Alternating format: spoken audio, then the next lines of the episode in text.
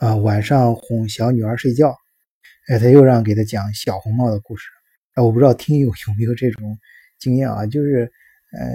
呃，那个小宝贝睡觉的时候，他有有几个故事，他百听不厌啊，像什么小红帽的故事、白雪公主，还有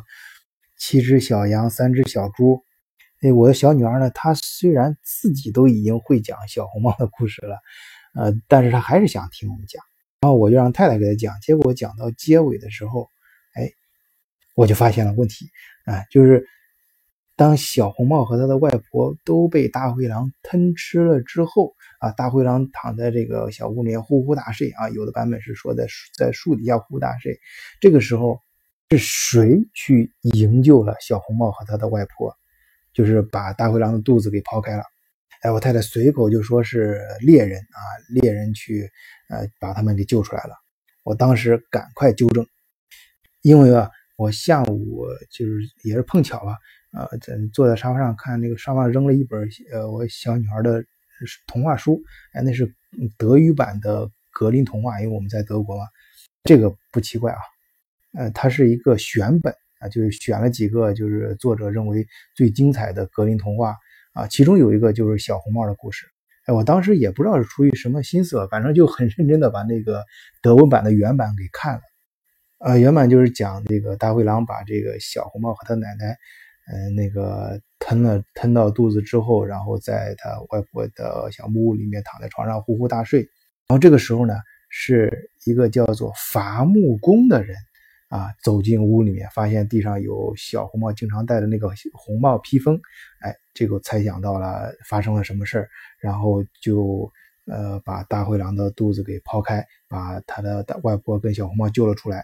对啊，这里是伐木工人，不是猎人。原文德文原文呢用的是 Holzfällen，Holz 就是木头的意思，Fallen 就是倒啊，那就是伐木工人嘛。但是我太太觉得我很无聊啊，你这这个无所谓。其实，但是我确实非常认真的给我呃小呃小小女儿讲了一下，哎，这个还真的呃应该从很小的时候，我觉得就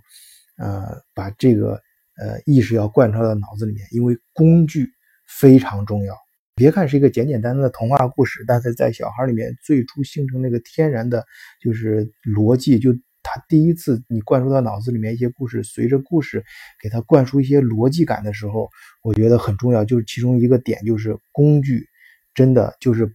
大大小小不同的工具，这个一定要分清楚啊，什么样的人用什么样的工具，因为工具对人类来说太重要了。首先啊，咱们人啊之所以从猿变成人，其中一个标志就是。呃，会使用公知，恩格斯说，我小时候在政治书上都看到过这句话啊。还有那个，就但凡科幻迷或者是对科幻小说感兴趣的，肯定知道那科幻电影《二零零一太空漫游》啊，那个也是库布里克的一个经典作品啊。啊，当然这部电影改编自那个非常经典的科幻小说，也科幻大师克拉克的《前哨》。这个电影一开始呢，就是讲一个猿人最早。啊，用那个骨头捡起地上的一呃呃猿人或者类人猿吧，反正就是猿猴，就是人的前身啊。呃，他拿着那个骨头来，嗯打在地上敲击东西啊，用那个骨头相互打架。啊，就是把它敲东西的时候，然后把呃在咆哮的时候，把那个骨头一抛抛在空中，翻转着在空中，当然出现一个电影的长镜头，然后蒙太奇的效果，然后到最后就翻翻翻到地球外面，在银色的在那个灰色太空中，然后就变成了一个宇宙飞船。它这个场景呢，就无非就是想预示，就是呃人类最早的使用这个工具，把地上一块扔的这个骨头捡起来。把它作为工具，而这个工具呢，就这个东西，这个骨头呢，在人类的手中呢，呃，到最后成为宇宙飞船，这其实没有一个，呃，并没有本质的区别。当人类拿起了骨头，把它作为工具那一刻，就标志着，就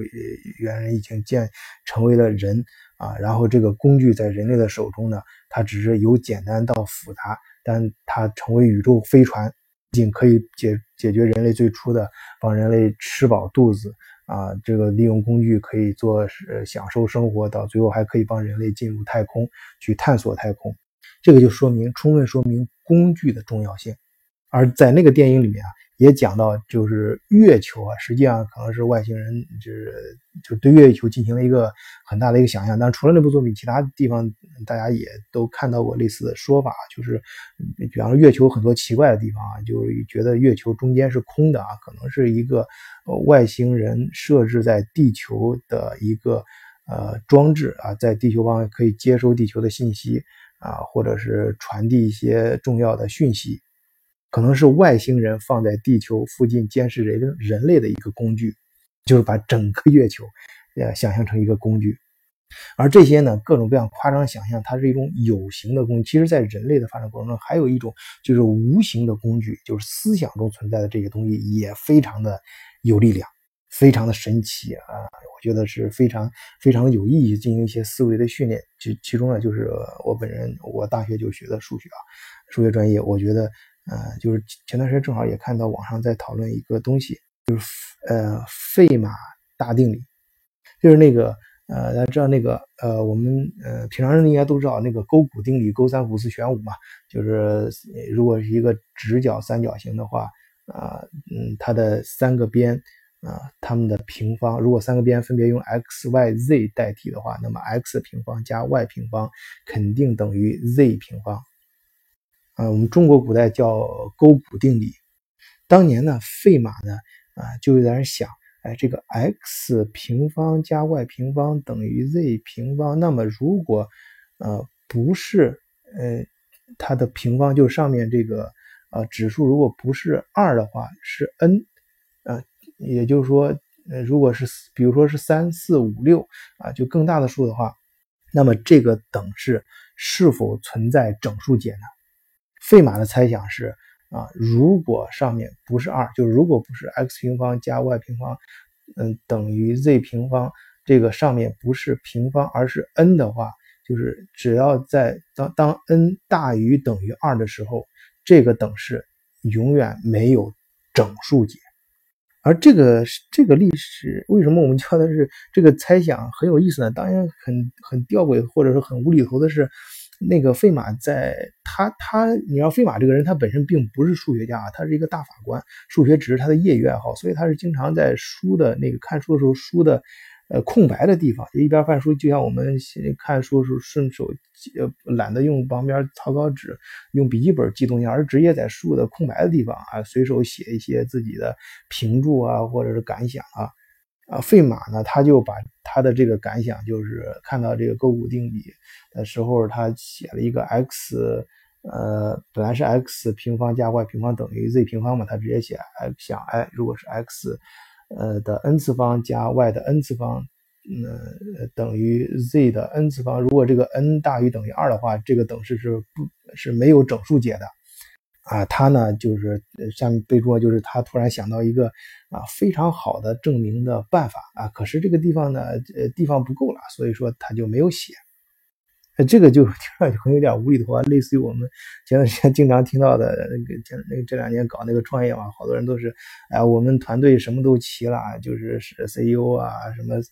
呃 CEO 啊，什么呃还有个好的创业 idea 什么，就是差一个程序员了啊，啊，或者说我已经做好了周游世界的所有准备了，就是缺钱，等等吧。但是他你要，但是有意思，他他这个。这个也不能纯这样子说啊，因为这个数学上你要知道，呃有时候提出一个很厉害的问题，可能比你解决一个问题还具有意义，呃或者说是怎么说呢？就是生活中你也发现，你往往能问出一个好问题，比你解决这个问题有时候会更难。哎，费马就牛在这儿，他当时。他就提出来这个问题，虽然他就回答的有点无厘头，说他有更好的办法，但是没有地方写了，所以没没写出来。啊，就是意思他他知道怎么解，他想到了一个很好的解决方案，但呃，实际上呢，呃，就是首先是他这个提出这个问题非非常牛，很牛叉啊，就是后面很多数学家一代又一代的数学家都有一些都是很伟大数学家去解决这个问题，而且一步步的去突破。证明他提这个问题本身是很有价值的，这一点就足以让他在数学史上留下一个光辉的名字。但是呢，后来的证明发现，当年的费马是无论如何不可能解决这个问题的。也就是说，他想象的他那个解决，只是在他脑子的脑子里一个，呃，一个想象或者是一个存在着某些关键部分缺失的一个美好的一个意念而已。而解决这个这样的数学问题呢，以费马大定理为代表的这样数学问题的，都离不开一个一个的思维的工具。当然，这中间就是很复杂，说如果细了说的很专业啊。但是我其中，呃，我个人认为其中非常非常有意思的，非常想说的是，到后来就是，就是我认为在原来就是人们纯这种数学方法，呃，本身思维的过程有一个质的飞跃的是，就是一个新的工具的诞生，就是几何的方法，就是在我们现代数学啊当中，就是存在着。其实是不是加减乘除这四种运算，而是五种，就是除了加减乘除这四种基本运算，还有一种运算方式叫模型式。它实际实实质上是一种是几何的方法啊，把把这个作为一个工具引入到费马大定理的证明的这个人叫古山和志村，他是一个日本数学家。这里我顺便嗯稍微解释一下这个几何，它这个几何不是我们嗯平常就是不学数学的人啊，这种就是不学专业数学的人的头脑中那个几何，因为这个东西就我上大学在研究生阶段的时候，我呃当时也是嗯怎么说呢，呃就是也是感兴趣吧，因为当因为那个几何几何。呃，以以前呢，就是以前在没有上大学数学课的时候，讲的几何，就是我们初中、高中学那个，就是画图，就觉得，哎，这个还挺好玩的。中国人那个，我们反倒觉得中国人那空间想象能力，或者我觉得我自己空间能力、想象能力还挺挺挺好的。有时候就是在脑子里也能画那种立体的图，觉得，呃，可以想象各种复杂的那种呃构图方式。可是到那个大学真正去学几何这门课的时候，时候发现完全不对啊。几何甚至啊，它它是。比就是我们那个大学里面一般，嗯，肯定会学到个基础的两门课嘛，一个是分析，还有一个是代数。这两门课学完之后啊，你再更高级的才会接触到真正意义上的几何。你知道广义相对论和狭义相对论，大家呃一。就是对这个有所接触人知道，那个爱因斯坦在搞出来狭义相对论之后，他不是要紧接着想去做广义相对论吗？更大的尺度上把这个理论统一起来。它中间差的就是数学功底，就是中间的工具差数学工具。而寻找这个数学工具，为了能够搭建起来这个广义相对论的基础数学基础，他他花了十年的时间去，啊，又专门学了一下数学。这个数学的部分就是几何。啊，我说几何就是指的这一块反正我大学那个时候感感那学习感兴趣啊，也觉得特别酷嘛，这广学广义相对论的基基基础课，然后我就去呃学，反正我感觉跟听天书一样。那门课呢，我就是完全是选修，属于是感兴趣的去学啊。但那个呃，这里回到那个费马大定理，这中间这个模型它是具体是怎么一个几何的，这肯定我们不可能在这个节目里面去讲的很深入啊。总之，大家知道它是一个工具，你想它能独立于呃加减乘除之外，被认为又是一种全新的运算模式。呃，后来呢，大家肯定知道，后来的事情就是费马大定理被英国的数学家怀尔斯成功的解决。当然，他解决的，而且后来还有科普作家专门写了一本关于费马大定理的书，就解释这个费马类从嗯，当然里面有很多一些专业的也没有看，但是有意思的是，就是介绍一一个个数学家他是怎么一步步的去利用各种各样的数学工具去解释，去或者是去推进啊，一步步推进，嗯，去证明这个费马大定理啊，其中呢，就是呃，这也就是为什么后来怀尔斯呢，就是说就费马。呃，当年啊，他只是在书上，呃说写下的那段话，就说我们我我这个由于地方不够，所以我没有把我想到，就说这个他认为他已经解决这个问题了，但是因为地方不够，他没有去写下来他的证明方法。这个呢是绝对不可能的，因为根据后来发现，这一个一个的人类的这个工具，工具这个发展一步一步的。去去呃积累到后来，在二十世纪的时候，也就是一九九几年的时候，就是二十世纪末的时候，人类才解决了这个费马大定理。那是建立在怀尔斯，他之所以能解决这个问题，是他用了前人发明的各种各样的数学工具、思维的工具，才完成了这个费马大定理的证明。